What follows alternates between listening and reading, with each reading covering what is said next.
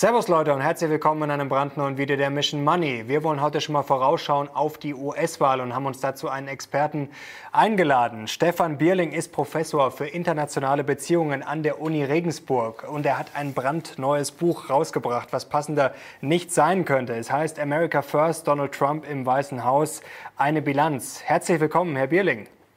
Ich grüße Sie freut uns sehr, dass Sie bei uns zu Gast sind. Sie sind ja Amerika-Kenner und haben sich jetzt sehr intensiv mit Donald Trump beschäftigt, haben das Buch geschrieben. Jetzt würde mich vorab mal interessieren, welche Frage würden Sie ihm denn jetzt persönlich gerne stellen, wenn Sie ihn treffen würden? Was würde Ihnen so richtig auf den Lippen brennen?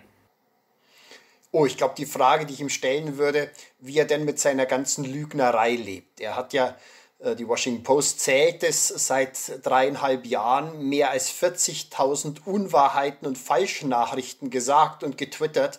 Ähm, wie geht er damit um? Ist das etwas, was ihn bewegt oder ist das quasi seine zweite Haut geworden? Also solchen Fragen geht er ja meistens ganz geschickt aus dem Weg. Ähm, jetzt wäre schon meine Frage, äh, was sind denn seine größten Stärken?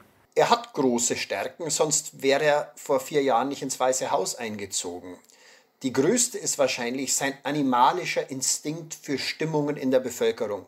Da ist er, obwohl er nie ein politisches oder militärisches Amt in seinem Leben inne hatte, wirklich ein Meisterpolitiker. Das hat er gelernt in den vielen Jahren, in denen er die Castingshow damals gemacht hatte, The Apprentice, 15 äh, Jahre fast, hoch erfolgreich. Da hat er sein Improvisationstalent äh, entdeckt. Da hat er im Grunde auch sich vervollkommnet mit schnellen Antworten, mit äh, Reden, was das hm, Publikum, die Bevölkerung hören will. Da war er wirklich jemand, der auch dem normalen Mann und der normalen Frau auf der Straße aufs Maul geschaut hat, wie es so schön heißt. Und damit hat er im letzten es geschafft, im äh, Wahlkampf vor vier Jahren die Spitzenkandidatin, die Frontrunnerin Hillary Clinton auszuschalten. Wir gehen gleich noch in die Details, vor allem was natürlich Handelskrieg und auch die Wirtschaft betrifft und auch die Chancen auf die Wiederwahl. Vielleicht mal ganz kurz vorab, wenn wir mal Bilanz ziehen. Positiv, negativ. Ähm, ganz kurz, fangen wir mit dem Positiven an. Was hat er denn gut oder richtig gemacht, seit er Präsident ist, aus Ihrer Sicht? Da muss man zwei Dinge unterscheiden. Zunächst hat er gut gemacht, seine Wählerkoalition zusammenzuhalten, die ihn vor vier Jahren ins Haus, Weiße Haus gebracht hat. Äh, denen hat er etwas gegeben und wir werden bestimmt noch eine Gelegenheit haben, über diese drei unterschiedlichen Gruppen bei seinen Wählern zu sprechen. Ich nenne sie nur kurz, die Wirtschaftsliberalen, die Evangelikalen, also die fundamentalistischen Christen und die Wutbürger. Denen hat er insgesamt eine Menge gegeben. Was er nicht wirklich getan hat, ist, Amerika als Nation zusammenzubringen, als Landesvater sich zu präsentieren, auch in Krisenzeiten für die Nation zu sprechen. Und das sehen wir natürlich vor allem jetzt in der Corona-Krise, dass er von der Führungsstärke und auch vom Charakter her nicht jemand ist, der die Nation zusammenhalten und zusammenschweißen kann. Zu den Wählergruppen können wir gleich kommen. Äh, vorab vielleicht die Frage, wie wird denn Trump in ähm, den USA wirklich gesehen? Ist wahrscheinlich auch ein sehr gemischtes Bild. Bei uns hat man in den Medien ja mal ein klares Gefühl, da sind jetzt wenige Trump-Fans dabei. Ist das in den USA auch so? Ähm, oder wird er bei uns teilweise, was ja oft die Vorwürfe sind, ein bisschen falsch und zu negativ dargestellt? Nun, in den Vereinigten Staaten gibt es diejenigen, die Trump vergöttern. Manche sehen in ihm fast einen neuen Messias. Äh, gerade so evangelikale Wähler sind da nie verlegen mit äh, großen Worten. Ähm, dort hat er eine Gefolgschaft, die hat kaum einen Präsidenten in der Geschichte so stark unterstützt wie Trump. Äh, die sind unverbrüchlich äh, hinter ihm. Zwischen 40 und 45 Prozent haben während der ganzen Präsidentschaft zu ihm gehalten, egal was er sagte, egal was er tat. Auf der anderen Seite haben sie etwa 50 Prozent, so sagen uns die Umfragen, die Trump schon fast für den Antichristen halten, aus dem nichts Gutes hervorgehen kann, der der Spalter der Nation ist, der eine ganz andere Philosophie und Ideologie vertritt als sie selbst. Und diese parteipolitische Polarisierung ist wahrscheinlich sehr markant in seiner Präsidentschaft. Die erklärt sein ganzes Handeln.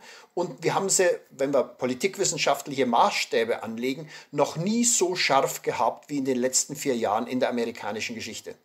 Was macht denn jetzt diese drei Wählergruppen aus? Vielleicht können Sie uns das ganz kurz äh, darlegen.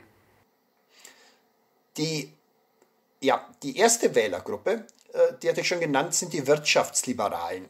Das sind eigentlich klassische republikanische Wähler, äh, Kleingewerbetreibende, Unternehmer, Einzelhändler, Leute, die primär ja, selbstständig arbeiten wollen, selbstständig wirtschaften wollen und die von diesen Deregulierungsvorstellungen der Demokraten, gerade im Sozialbereich, im Umweltbereich, nichts halten. Die wollen niedrige Steuern, die wollen möglichst wenig Staatseingriffe und die sind im Grunde äh, seit mittlerweile den Reagan-Jahren ganz stark im republikanischen Lager. Die zweite Gruppe, die ist äh, etwas neuer dazugekommen, auch schon unter Reagan hat es begonnen, aber so stark wie noch nie jetzt unter Trump. Das sind die Evangelikalen, also weiße fundamentalistische Christen, die sich gebildet haben als Gruppe, als einflussreiche Gruppe, als Reaktion auf die 68er Bewegung, auf diese Libertinage, auf diese neuen Freiheitsrechte, auf die Freigabe der Abtreibung und ähnliche Fragen und die in den USA eine sehr, sehr wichtige Rolle als Wählerblock spielen.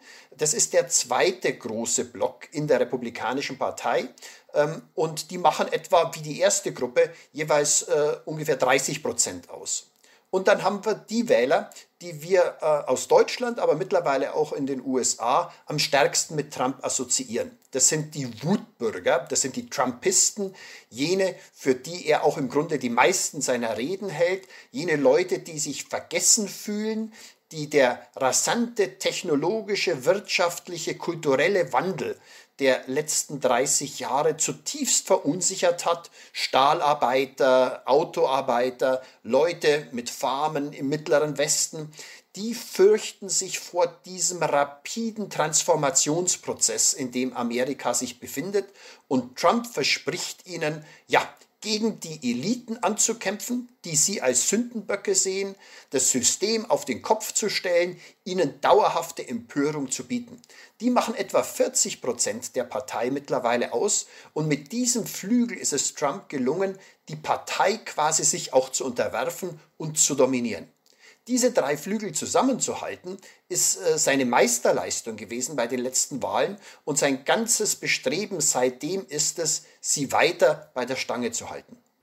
Wie sehr steht denn jetzt die Partei hinter ihm? Ich kann mich noch gut daran erinnern, vor vier Jahren oder eher schon vor fünf Jahren, als er damals ins Rennen eingestiegen ist, ja, da haben viele gesagt immer, ach ja gut, jetzt ist er halt noch ein bisschen dabei und aber die Partei wird er sowieso nie hinter sich kriegen. Und jetzt gab es ja auch gefühlt viele Skandale, Vorwürfe in den letzten Jahren. Es hieß immer wieder, mh, hm, ja, das bricht ihm jetzt das Genick und jetzt endgültig Corona. Ähm, also wie hat er es denn erstens geschafft, so fast schon unbesiegbar zu sein? Und wie stark hat er jetzt die Partei wirklich noch hinter sich? Denn es sind jetzt auch schon mal ein paar ausgeschert. Also wie schätzen Sie das ein? Er hat die Partei völlig übernommen. Und das ist seine zweite Meisterleistung im Wahlkampf gewesen. Eigentlich ist Trump so ein typischer Drittkandidat. Die haben wir ja von Zeit zu Zeit in der amerikanischen Geschichte. Ein paar ältere Zuschauer erinnern sich vielleicht noch 1992, da ist schon so ein exzentrischer Milliardär damals angetreten, Ross Perot mit Namen. Ähm, der hat damals als Drittkandidat etwas geschafft, was niemand ihm zugetraut hatte, nämlich 19 Prozent der Stimmen zu kriegen. Trump ist von ähnlichem Zuschnitt.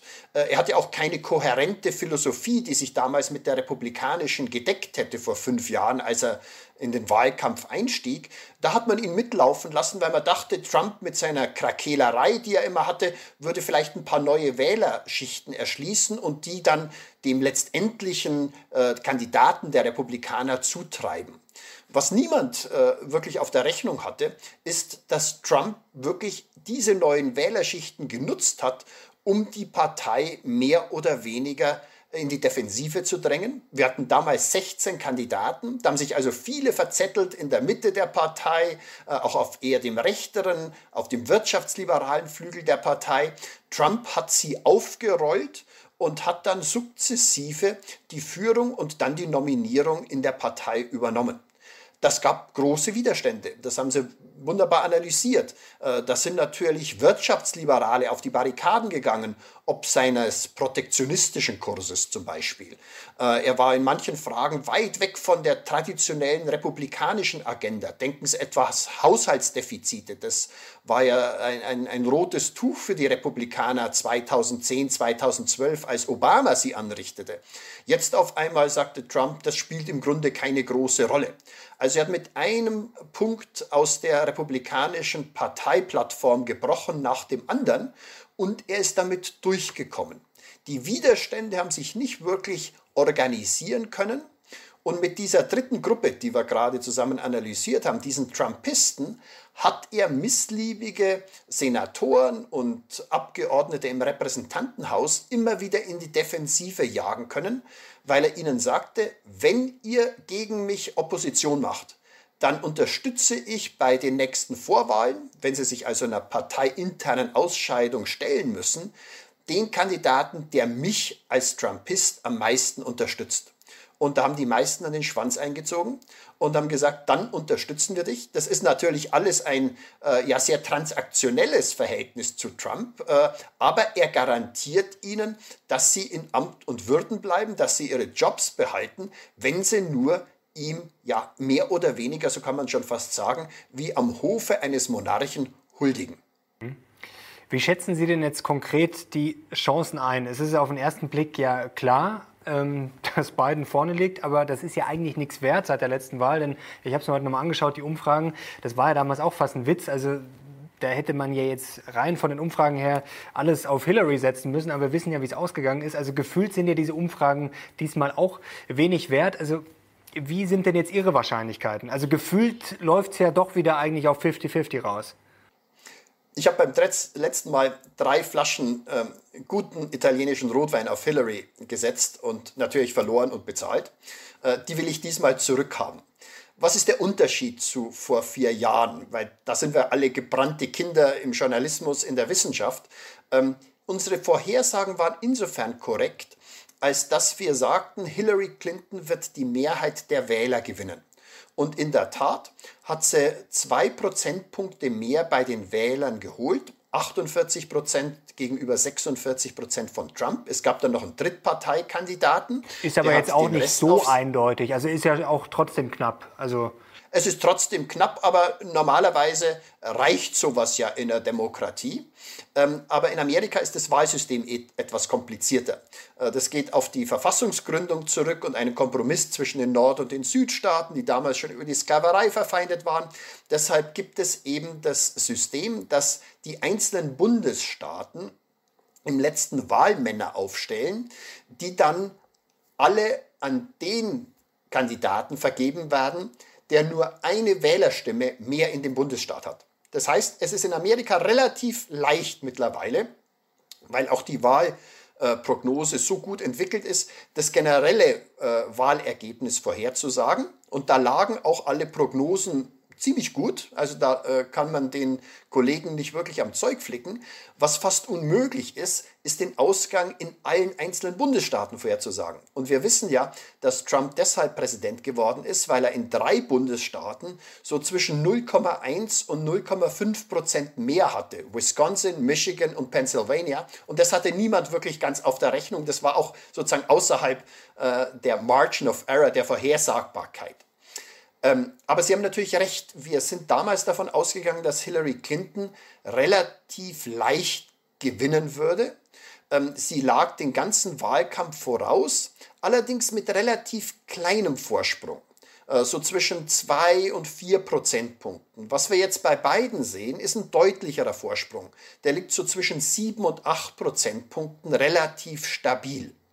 Ähm, das ist ein großer Unterschied zu vor vier Jahren. Der zweite große Unterschied, vor vier Jahren war Donald Trump ein Dark Horse, würde man sagen, ein unbekannter Kandidat. Er hat ja noch nie ein politisches Amt inne gehabt, er hatte noch nie wirklich im Militär gedient und sich dadurch, wie manche Generäle in der Öffentlichkeit präsentiert und Führungsfähigkeit gezeigt, sondern äh, niemand wusste genaueres über ihn. Und jeder dachte, äh, der ihn dann gewählt hat, oder zumindest ziemlich viele, naja, wir probieren es mal aus, äh, so schlimm kann es nicht werden, wir wollen einen Wandel. Die Demokraten waren acht Jahre im Weißen Haus, das ist immer eine Schwächung. Äh, wenn sie sehr lange schon im Weißen Haus waren, dann wollen die Leute einfach mal was Neues. Das hat Hillary damals äh, schwer geschadet, sie hat auch keinen guten Wahlkampf geführt. Und deshalb war Trump sozusagen erstmal ein Versuch wert. Jetzt nach vier Jahren ist die Wahl, wie bei jedem Präsidenten, der einmal gewählt worden ist, ein Referendum über seine Amtsbilanz. Und diese Amtsbilanz fällt für die Mehrheit der Amerikaner sehr negativ aus. Nicht für seine äh, hundertprozentigen Anhänger, die stehen nach wie vor zu ihm, aber er hat im Grunde verloren äh, die Unterstützung von Leuten, die beim letzten Mal vielleicht nicht zur Wahl gegangen sind, weil sie sich nicht entscheiden wollten. Äh, manche Demokraten sind daheim geblieben, weil sie die Hillary für keine besonders gute Kandidatin hielten. Nicht so viele Schwarze wie bei Obama sind zum Beispiel zum Wählen gegangen.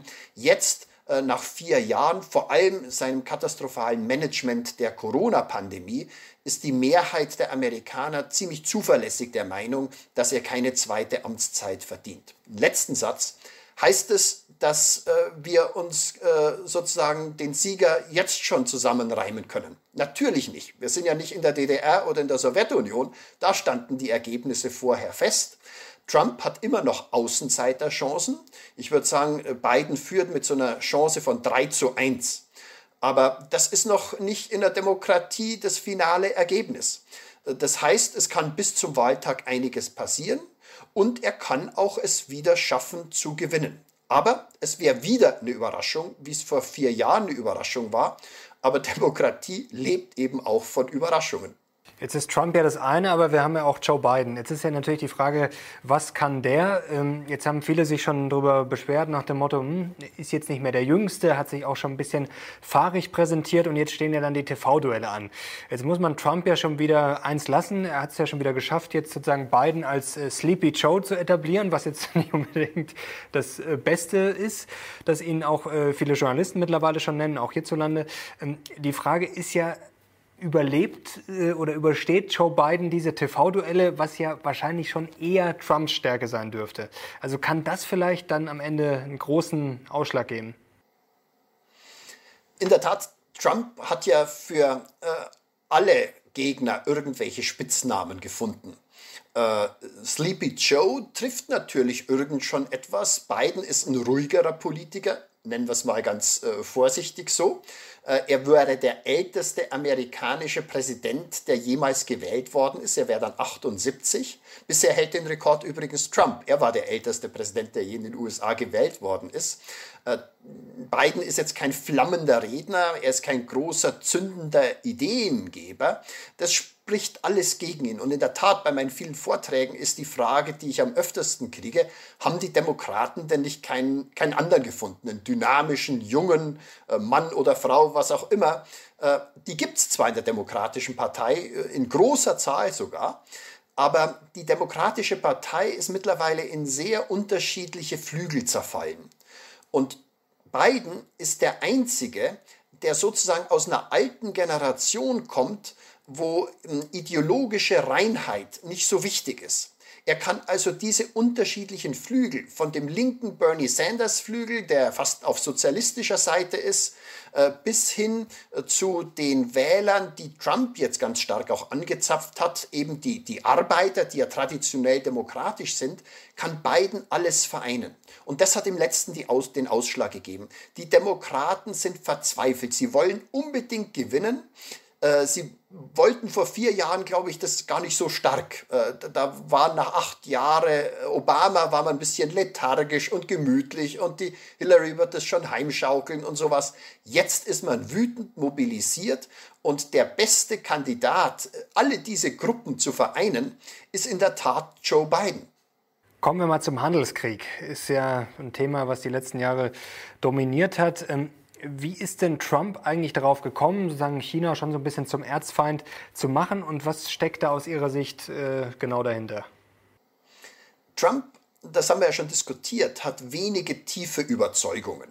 Äh, er hat in seiner Karriere fünfmal die Partei gewechselt. Er hat also auch schon den äh, Demokraten Geld gespendet und sich für Demokraten ausgesprochen. Er war mal für Abtreibung, einmal gegen Abtreibung. Jetzt äh, ist ein Punkt äh, in seiner ganzen äh, Laufbahn, wo er sich politisch geäußert hat, seit den 80er Jahren, der konstant ist, der Kampf gegen Immigration und der Protektionismus, also die Handelskriege. Äh, das ist wirklich sein Trademark, sein Alleinstellungsmerkmal. Äh, das passt nicht in die Republikanische Partei, das haben wir ja gerade schon festgestellt, aber das ist für ihn ganz zentral und mit dieser Botschaft hat er vor allem diese Wutbürger abgeholt. Und um die wirklich bei der Stange zu halten, äh, kann er ja nicht wirklich ihr Los verbessern. Das würde erfordern Umschulung, Neuansiedlung von Unternehmen und ähnliches.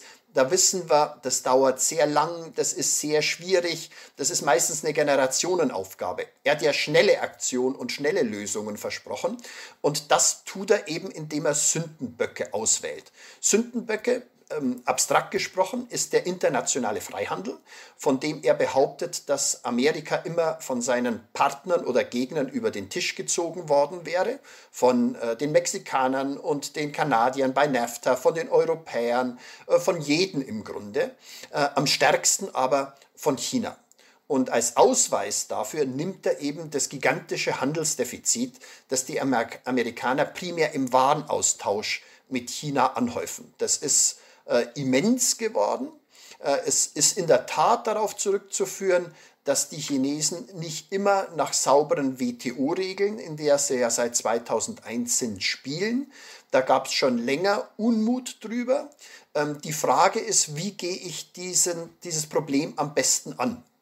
Und äh, der traditionelle Weg, Weg wäre gewesen, sowas vor das WTO-Schiedsgericht zu bringen, eine Koalition zwischen Europäern und Amerikanern und anderen Nationen zu schließen, um möglichst viel Druck auf China auszuüben. Das ist aber nicht Trumps Philosophie. Da ist es ja America First und auch America Alone. Äh, er glaubt, äh, die USA seien dann am stärksten, wenn sie unilateral allein agieren könnten und den Druck allein auf Peking erhöhen. Ähm, und das versucht er. Äh, das versucht er, aber es ist sehr schwierig. Es ist nicht so leicht wie Südkorea zu zwingen, in irgendeinen Handelsvertrag was reinzuschreiben. Südkorea ist klein und sicherheitspolitisch abhängig von den USA. Die kann ich zu was zwingen. Selbst Mexiko und Kanada hat ein bisschen äh, ja, vergewaltigen können, quasi mit der Neuaushandlung des NAFTA-Vertrages. Mit China hat man im Handel einen Gegner auf Augenhöhe. Und die Chinesen haben jede Zollerhöhung, ähm, jede protektionistische Maßnahme von Trump eins zu eins vergolten. Und damit sind wir in diesen Wirtschaftskrieg reingerutscht, äh, den Trump jetzt auch ganz gerne wieder beendet hätte, weil im Januar hat er schon so ein Vorabkommen geschlossen, dass äh, die Zölle eingefroren werden, manche sogar zurückgenommen werden, weil er natürlich äh, irgendeinen Leistungsausweis braucht am Ende seiner Amtszeit, nämlich der beste wäre zu sagen, China gezwungen zu haben, dass sie im Grunde vor seiner Stärke, seiner überlegenen Handlungs, äh, Verhandlungsführung eingeknickt seien. Äh, aber das ist es nicht und deshalb eskaliert die ganze Geschichte. Was sind denn jetzt die Auswirkungen? Zum Beispiel in Ihrem Buch haben Sie geschrieben, der Handelskrieg kostet jeden Privathaushalt mehr als 1000 Dollar pro Jahr. Noch dazu verlagerten US-Firmen kaum Jobs in die Heimat zurück, sondern bauten Fabriken in nicht von Zöllen betroffenen Niedriglohnländern. Also was sind denn jetzt die konkreten Auswirkungen? Zunächst ist internationaler Handel äh, natürlich dramatisch anders als in den 80er und 90er Jahren heute. Damals war es primär aus Austausch von Fertigprodukten. Heute ist internationaler Handel etwas, was mit dem Aufbau hochdifferenzierter und hochkomplexer Lieferketten zu tun hat. Äh, da liefern so viele unterschiedliche Unternehmen und Länder aus äh, einzelnen Bereichen ihre Produkte zu, äh, dass man sozusagen diese leichte Rechnung, dann kaufen wir nicht mehr von euch, einfach nicht mehr aufmachen kann. Das heißt, für viele Unternehmen Apple andere, ist die Unterbrechung der Lieferketten, die ja sehr extensiv ähm, und sehr differenziert in den letzten Jahren ausgebaut wurden, äh, ziemlich katastrophal. Äh, warum? Weil es nicht leicht ist, einfach neue Anbieter, neue Produzenten, neue Zwischenhändler zu finden, wenn man sich erstmal auf diese Art von Kooperation eingelassen hat. Die war insgesamt für beide Seiten von Vorteil Die Chinesen haben im Grunde erstens Know-how bekommen, zweitens haben sie Arbeitsplätze bekommen, äh, drittens haben sie die Möglichkeit gehabt, äh, sich auch mit amerikanischen Managementtechniken vertraut zu machen. Die Amerikaner haben bekommen natürlich sehr günstige Waren. Äh, insgesamt haben die Amerikaner ihre ganzen Walmarts und Targets, also diese riesigen Department Stores, auch Amazon, zu einem Gutteil mit den Technologie- und Fertigwaren der Chinesen ausgestattet. Das heißt, der amerikanische Konsument profitiert von internationalem Handel. Trump hat aber keinerlei äh, Gefühl für den Konsumenten. Das spielt in seinem Denken keine wirkliche Rolle. Da ist er Marx nicht unähnlich. Marx hat es auch nie kapiert, dass der Mensch nicht nur Produzent ist, sondern auch Konsument. Äh, das kapiert auch Trump nicht. Er schaut also nur auf die andere Seite der Gleichung. Was bedeutet das eigentlich für die Produktionsstätten? Und bei den Produktionsstätten bedeutet es natürlich äh, einen massiven Druck auf äh, Unternehmen in den USA, aber nicht nur in den USA, weltweit, die äh, nicht im höchsten Technologiebereich arbeiten, wo Jobs relativ leicht von Chinesen übernommen werden könnten oder ersetzt werden könnten und das ist natürlich durchaus äh, nicht unproblematisch für die Sozialstruktur der Vereinigten Staaten. Vielleicht ein Satz noch. Ähm, bis 1990 war internationaler Handel politisch auch deshalb kein Problem, weil gehandelt eigentlich nur haben äh, Hochindustrieländer, die Europäer mit den Amerikanern primär. Das ändert sich seitdem. Anfang der 90er Jahre mit NAFTA ist Mexiko in den internationalen Handel mit den USA sehr stark eingetreten äh, und dann vor allem natürlich die Ostasiaten und seit 2001 verstärkt mit der mit dem Aufnahme in die WTO China. Das heißt, auf einmal sind die Verwerfungen, gerade im Stahlsektor, äh, zum Teil auch in der Kohleindustrie und ähnlichen alten äh, Industriezweigen sehr viel dramatischer, als wir äh, es ja, früher erfahren haben. Insofern äh, gibt es durchaus ein Verständnis für Probleme in bestimmten Regionen der USA, weil durch die Clusterbildung der Wirtschaft, die wir ja überall haben, bei uns das Ruhrgebiet genauso oder die Werften äh, an den Küsten, äh, wenn die mal unter äh, Druck geraten, dann gerät im Grunde die ganze Sozialstruktur einer Region ins Rutschen. Und das haben die Amerikaner gerade in diesen industriellen Bundesstaaten um die großen Seen, das ehemalige industrielle Herz der USA, recht stark erfahren müssen. Wie sehen Sie denn generell das Duell zwischen USA und China? Jetzt gibt es ja viele, die sagen, ja, die Chinesen sind schon längst vorbeigezogen. Die anderen sagen, ja, spätestens in zehn Jahren ziehen sie vorbei.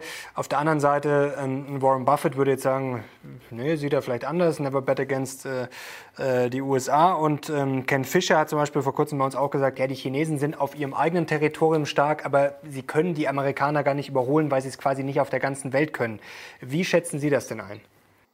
Schauen wir uns erstmal die Zahlen an. Äh, wenn man die Makrodaten nimmt, äh, ist das chinesische Bruttosozialprodukt mittlerweile nicht mehr weit hinter dem amerikanischen.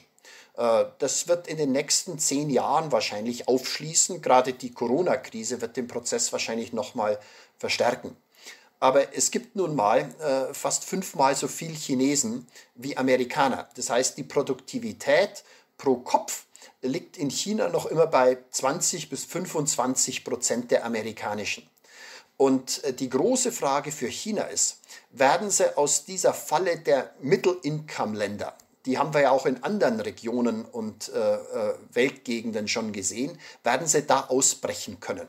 Xi Jinping, der chinesische Parteiführer, tut seit 2012 alles, um das zu tun. Er hat so eine Strategie entwickelt, äh, wo er mit massiven staatlichen äh, Finanzmitteln in Zukunftstechnologien investiert, künstliche Intelligenz, selbstfahrende Autos, äh, Elektroantriebe und so weiter und so fort, um genau bei diesen technologisch führenden Bereichen China in die erste Reihe zu bringen. Nur dann kann man sozusagen wirklich technologisch auf Augenhöhe mit dem Westen und vor allem den USA spielen. Ob das aufgeht, ähm, ist zu bezweifeln. Äh, unsere Erfahrung historisch mit der Fähigkeit von Regierungen und Bürokratien, die Sieger auszuwählen im wirtschaftlichen Wettbewerb, ist sehr limitiert. Das geht manchmal gut, äh, aber manchmal geht es nicht gut. Äh, die EU hat ja da auch äh, eine sehr, sagen wir, zweischneidige Bilanz. Airbus ist einigermaßen gut gegangen. Im Moment sieht es nicht mehr so gut aus. Aber dann haben wir auch mal versucht, in die Computerindustrie einzusteigen mit Bull, einem französischen Konglomerat. Und das ist katastrophal daneben gegangen. Äh, die Amerikaner sind in vielen Bereichen, wo sie es dem freien Wettbewerb überlassen haben, sehr gut gefahren. Denken Sie an die großen Technologiekonzerne auf dieser Welt, die reichsten, größten, da war der Staat überhaupt nie dabei. Microsoft und Apple und äh, Google und Facebook, äh, das müssen die Chinesen erst nachweisen, dass sie das können. Äh, und da gibt es im Grunde noch ein weiteres Hindernis für China. Zwei vielleicht ganz große Hindernisse. Das eine ist, Amerika ist trotz Trump nach wie vor sehr interessant für die besten und klügsten Menschen auf dem Planeten.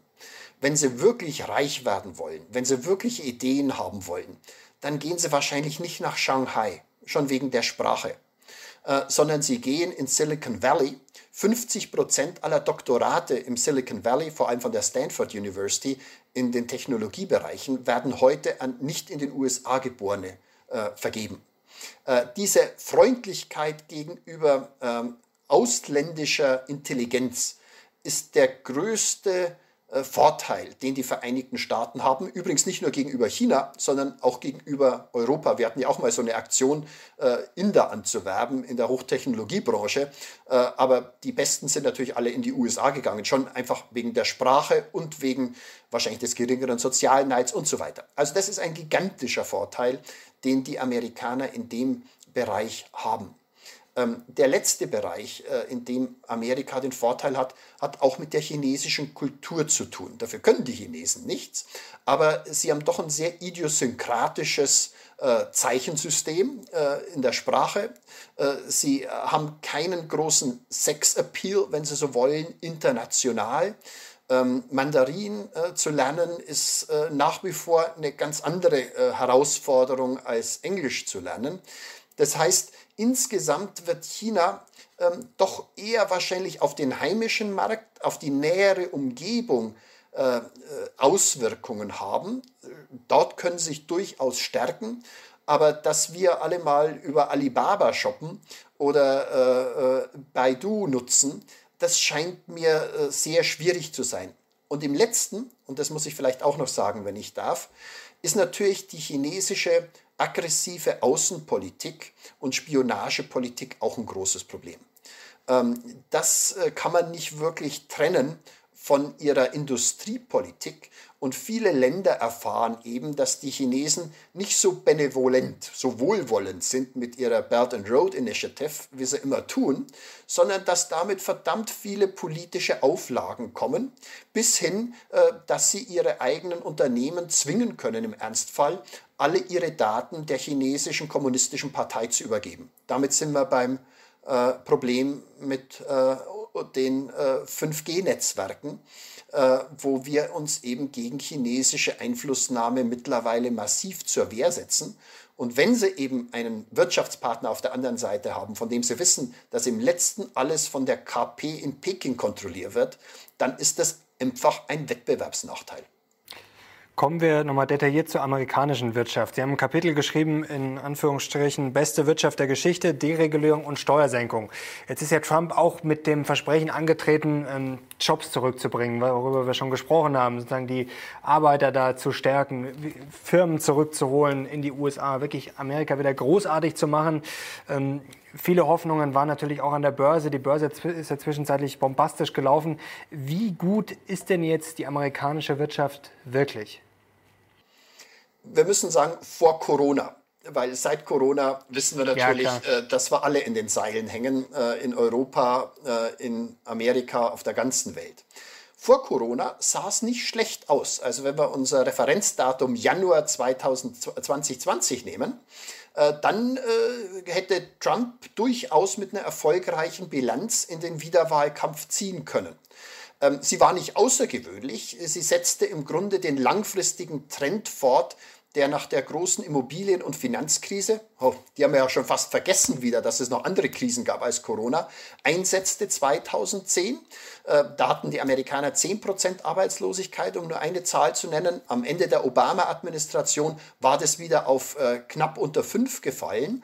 Aber bei Trump setzte sich dieser Trend fort und ging dann bis auf 3,4 Prozent Arbeitslosigkeit runter. Jeder in der Welt beneidet Amerika um diese niedrigen Arbeitslosenzahlen. Auch das Wirtschaftswachstum war okay. Das Lohnwachstum ist sogar stärker angezogen unter Trump als unter Obama, was aber dann natürlich damit zu tun hat, dass äh, die Arbeitskräfte knapper wurden äh, in seiner Amtszeit und damit natürlich die Verhandlungsmasse der Gewerkschaften, aber auch von Individuen sehr viel stärker wurde. Ähm, erkauft hat Trump diesen äh, ökonomischen Aufschwung damals mit seinen großen Steuererleichterungen. Äh, das war ja eins seiner Wahlversprechungen. Deshalb sind die Wirtschaftsliberalen, die ja in der Regel zu den Besserverdienenden gehören und zu den Unternehmern und Aktienbesitzern, recht glücklich mit ihm. Aber die Kosten waren gigantisch, nämlich eine massive Staatsverschuldung schon vor ähm, Corona. Äh, jetzt schaut es gegenüber Corona wie eine kleine Geschichte aus, was er damals an Staatsverschuldung drauf, droben aufgehäuft hat. Ähm, aber so kann man natürlich jede Wirtschaft äh, im Grunde ankurbeln, indem ich die Staatsausgaben raufjuble und die Steuern niedrig halte. Die Kunst ist, die Steuern äh, irgendwann in Gleichgewicht mit den Ausgaben zu bringen. Und das ist Trump während seiner Amtszeit überhaupt nicht gelungen. Und das ist auch wieder sehr verwunderlich, weil ja die Republikaner immer versprochen hatten, sie seien die Partei äh, der fiskalischen Zurechnungsfähigkeit. Sie würden für ausgeglichene Staatshaushalte, äh, für die Zukunftsfähigkeit, um dieses schreckliche Wort zu nutzen, äh, der Steuerausgaben und Steuereinnahmen äh, äh, stehen. Und das äh, hat er gebrochen. Und die Republikaner sind ihnen auch in diesem Punkt gefolgt wie Lemminge. Was unterscheidet denn jetzt Trump und Biden, sagen wir, wirtschaftlich äh, komplett voneinander? Also was sind denn jetzt die Unterschiede im Wahlprogramm, wenn wir es jetzt mal beim wirtschaftlichen eher belassen, vielleicht auch noch Umwelt? Ähm, was würde sich jetzt konkret ändern, wenn Biden gewinnt? Ich glaube, die Unterschiede wären zunächst gar nicht so dramatisch, weil äh, dieses Big Spending-Abenteuer, in das die Amerikaner schon unter Trump und jetzt natürlich durch Corona verursacht eingetreten sind, erstmal weitergehen wird. Äh, unter Trump haben die Demokraten ja auch zugestimmt, äh, diese im Grunde zwei Billionen, 2000 Milliarden Dollar in den Wirtschaftskreislauf zu pumpen, äh, um den Absturz der amerikanischen Ökonomie zu verhindern. Äh, das würde, wenn Biden gewählt wird und vor allem, wenn er eine Mehrheit in beiden Häusern des Kongresses gewinnt, fortgesetzt werden. Weil diese Wirtschaftskrise ähm, durch Corona ausgelöst wird nicht wie ein V verlaufen, sondern eher wie ein langgezogenes U. Das heißt, es wird noch einige Stimulation brauchen, um die amerikanische Wirtschaft wieder äh, flott zu kriegen. Das wird äh, Biden also bestimmt machen zumal er auch Rücksicht nehmen muss auf einige Gruppen äh, in seiner Wählerkoalition, die äh, für fiskalische Verantwortlichkeit nicht unbedingt stehen. Denken Sie an die Bernie Sanders Demokraten. Die wollen ja zum Beispiel eine Krankenversicherung staatlich finanziert für alle. Das würde schon sehr viel Geld kosten. Äh, dazu wollen sie den Erlass von den Studienkrediten für mittlere und ärmere Studenten. Auch das würde sehr viel Geld kosten. Äh, das heißt, wir werden mit beiden nicht sofort äh, zurückkommen zu ausgeglichenen Haushalten. Äh, da wird er sich von Trump nicht sonderlich unterscheiden, obwohl die Sachen für andere Dinge ausgegeben werden. Wahrscheinlich nicht mehr für quasi Steuersubventionen für die Unternehmen und Superreichen, sondern für die Befriedigung der eigenen Klientel, der eher im unteren Einkommensspektrum angesiedelten demokratischen Wähler. Wie sehen Sie denn generell die Entwicklung äh, des Kapitalismus? Jetzt haben wir den Konflikt äh, gefühlt immer mehr zwischen Main Street und Wall Street. Wir haben diese Giganten wie Amazon, Apple, Microsoft, die gefühlt jede Woche noch wertvoller, noch mächtiger werden. Ähm, also die sind ja wirklich teilweise so groß wie der gesamte Banken- und Energiesektor, jetzt einzelne Unternehmen, das kann man sich kaum mehr vorstellen. Ähm, geht diese Entwicklung so weiter oder würde die jetzt zum Beispiel unter Demokraten vielleicht auch zurückgedreht werden? Stehen da Zerschlagungen an? Äh, wie sehen Sie die Entwicklung? Auch, dort ist, glaube ich, der Unterschied zwischen einer Trump- und einer Biden-Präsidentschaft gar nicht so dramatisch, äh, wie Trump es jetzt gerne erscheinen lassen würde. Weil Trump hat auch immer gegen die Wall Street gewettert. Und er hat ja eher für Main Street Wahlkampf gemacht. Seine Wutbürger sind jetzt nicht die großen Aktienbesitzer, äh, die dort an der Wall Street spekulieren. Das heißt, hier trifft sich im Grunde ähm, die republikanische Anhängerschaft heute mit der demokratischen. Äh, da hatten wir die Occupy Wall Street Bewegung, die spielt jetzt mittlerweile über Bernie Sanders und Elizabeth Warren eine ganz wichtige Rolle in der demokratischen Partei. Ähm, auch die ähm, großen Internetkonzerne äh, waren schon länger unter Beschuss von den Demokraten. Trump hat sich jetzt äh, ihnen angeschlossen, weil er sich da ungerecht behandelt gefühlt hat und Twitter hat ja einige seiner ähm, übleren Tweets gelöscht oder zumindest mit Warnungen versehen.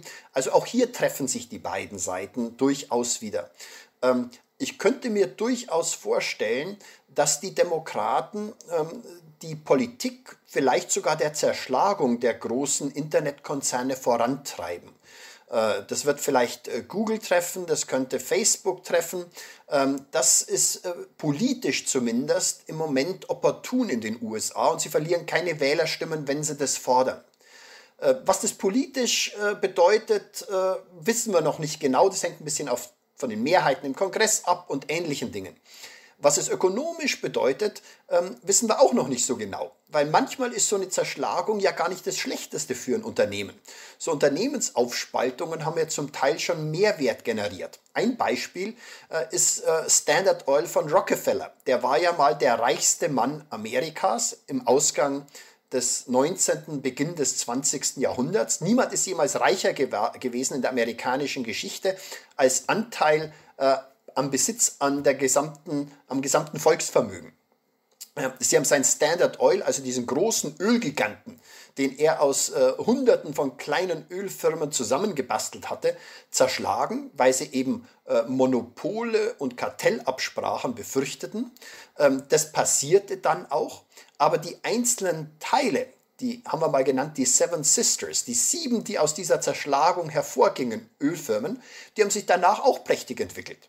Äh, das heißt, äh, das muss nicht unbedingt gesagt sein, dass die Aktienbesitzer oder die gesamte Volkswirtschaft wirklich leiden würde unter so einer Zerschlagung, äh, zumal ja so eine Abwicklung von großen Konglomeraten im Moment en vogue ist. General Electric macht es viel zu spät, die sind ja quasi mit dem Rücken zur Wand, aber auch bei Siemens sehen wir es ja. Healthineers wird ausgelagert, die Energiesparte wird ausgelagert und so weiter und so fort. Und es muss für ein Unternehmen nicht unbedingt schlecht sein, selbst wenn es staatlich verordnet ist, sich sozusagen in unterschiedliche Bereiche zu diversifizieren. Kommen wir noch ganz kurz zu einem Punkt Sicherheit und auch Infrastruktur. Das war ja auch was, wofür Trump eigentlich stand. Also gerade als Aktienbesitzer wurde da viel spekuliert, damals eigentlich viel Baufirmen. Natürlich seine Mauer war ja auch immer im Fokus, aber ähm, da waren ja auch große Erwartungen drin. Was wurde denn da jetzt umgesetzt und ist Amerika wirklich sicherer geworden und wurde da tatsächlich so viel investiert oder ist das eher eine Luftnummer? Nun, die Sicherheit ist natürlich ein Versprechen, das Trump ganz nach vorne gestellt hat. Ähm, warum? Äh, weil sich eben viele seiner Wähler, vor allem diese Trumpisten, äh, ja, Sündenböcke äh, gesucht haben äh, für ihr Zurückfallen in der amerikanischen Gesellschaft. Und die Sündenböcke waren natürlich die Einwanderer, die Immigranten, die Muslime. Wir müssen uns immer wieder vergegenwärtigen, während des Trump-Wahlkampfs gab es damals auch mehrere Terroranschläge in Paris, äh, in Nizza. Alles das spielte eine große Rolle in den USA. Äh, also er sieht sich ja jetzt auch gerade angesichts der Unruhen im Zuge dieser Black Lives Matter-Bewegung so etwas wie der Law and Order Präsident. Er wird Recht und Ordnung durchsetzen und damit die Sicherheit der Bürger gewährleisten. Ob er das dann wirklich so tun kann, ist eine ganz andere Frage. Da geht es auch um gefühlte Wahrheiten und nicht um reale Wahrheiten. Der Mauerbau zum Beispiel ist nicht sonderlich weit vorangekommen. Äh, da hat er schon bestehende Grenzzäune äh, mehr befestigen lassen. Ähm, da hat er zum Teil ein paar neue Abschnitte gemacht äh, und durchgesetzt aber das Versprechen, dass er innerhalb kürzester Zeit eine, ja quasi wie eine Berliner Mauer, äh, diese dreieinhalbtausend äh, Meilen Grenze zu Mexiko sozusagen absolut äh, undurchlässig gestalten würde, ist natürlich Humbug. Äh, zumal der größte Teil der Einwanderer in den USA mittlerweile durch Leute geschieht, äh, illegale Einwanderer meine ich, die mit Flugzeugen ankommen, manchmal mit Studenten- oder Touristenvisa und die einfach äh, dann auslaufen lassen und im Land bleiben. Das heißt, eine offene Gesellschaft kann diese Art von illegaler Immigration nicht völlig steuern. Ähm, und schon Obama hat versucht, das sehr stark zurückzudrängen. Äh, es war auch nicht primär immer ein Sicherheitsproblem in den USA. Es war eher ein Problem auf den Arbeitsmärkten und eher so ein kulturelles äh, Problem. Ähm, vom Terrorismus her äh, hat Trump versprochen, dass es äh, im Grunde in den USA keine Anschläge mehr geben wird. Das ist nicht eingetreten. Es äh, gibt zum Teil selbst radikalisierte amerikanische Bürger, oft Muslime, die größere Anschläge durchgeführt haben. Äh, sie könnten sogar das Argument machen, dass sich viele Rechtsradikale durch die Trump-Rhetorik ermutigt fühlten, vielleicht auch neue Anschläge durchzuführen. Wir hatten äh, ganz schreckliche Anschläge, etwa auf eine Schwulendisco mit vielen Toten. Äh, wir hatten andere Anschläge von Rechtsradikalen.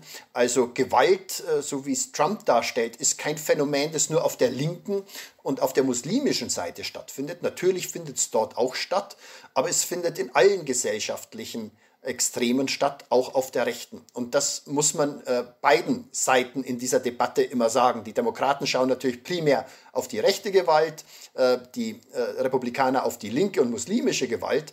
Aber das Phänomen ist größer und wichtiger, als dass man so einfach politisieren dürfte. Herr Bierling, noch ein ganz kurzer Ausblick abschließend. Jetzt ist ja die Black Lives Matter Bewegung wirklich das Thema schlechthin. Also erst Corona, dann kam das Thema. Ähm, es gibt ja auch schon manche Leute, die sprechen jetzt vom Bürgerkrieg, der schon irgendwie angefangen hat oder der jetzt dann kommen könnte. Ähm, ist das jetzt wirklich ein Riesenproblem? Also sind die USA auf dem absteigenden Ast oder ist das jetzt einfach ein Transformationsprozess und die USA kommen dann noch stärker zurück? Im Moment ist es natürlich Trumps einziges Ziel, diese Konflikte anzuheizen. Ähm, warum?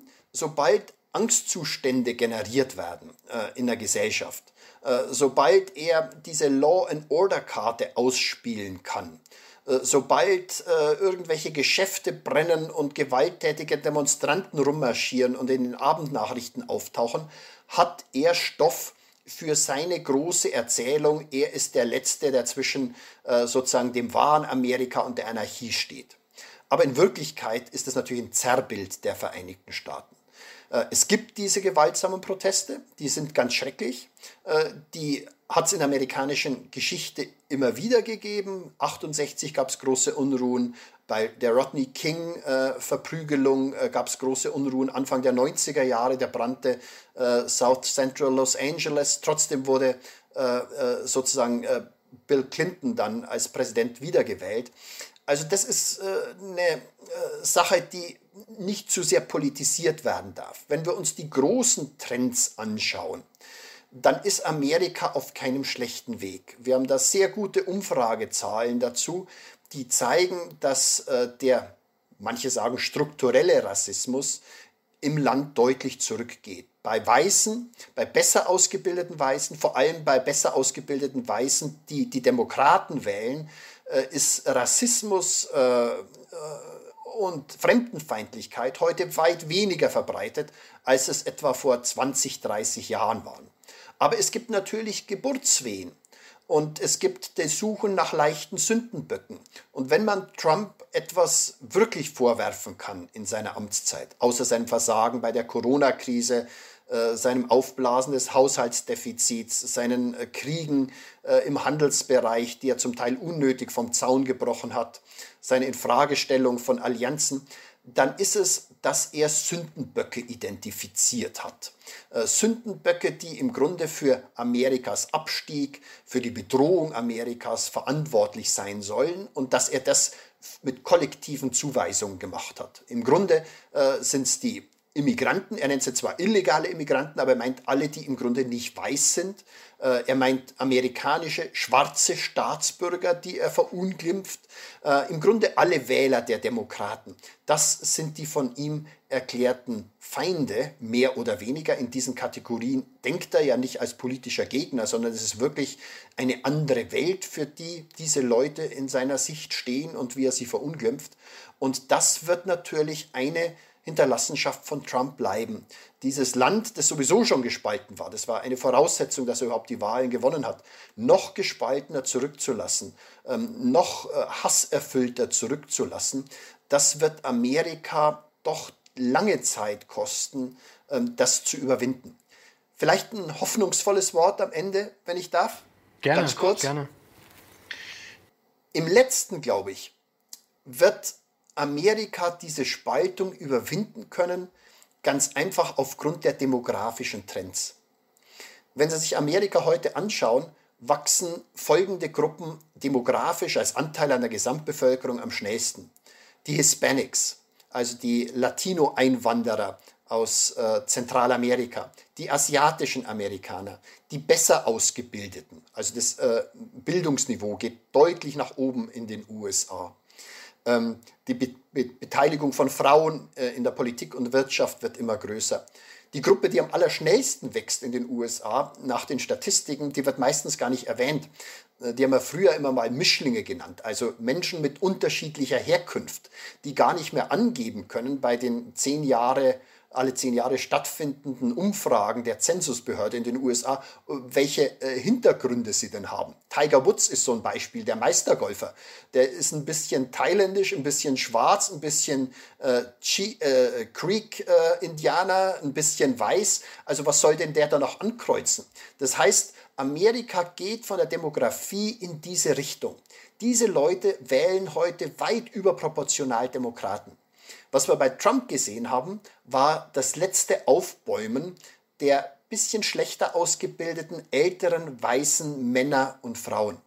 Die wollen nicht, dass ihr Amerika so vielfältig wird. Sie wissen vielleicht, dass sie es nicht aufhalten können, aber Trump verspricht zumindest und halluziniert sie in so ein 50er Jahre Idyll rein, das gar nie herrschte. Da gab es Rassenunterdrückung und die Frauen mussten alle zu Hause bügeln.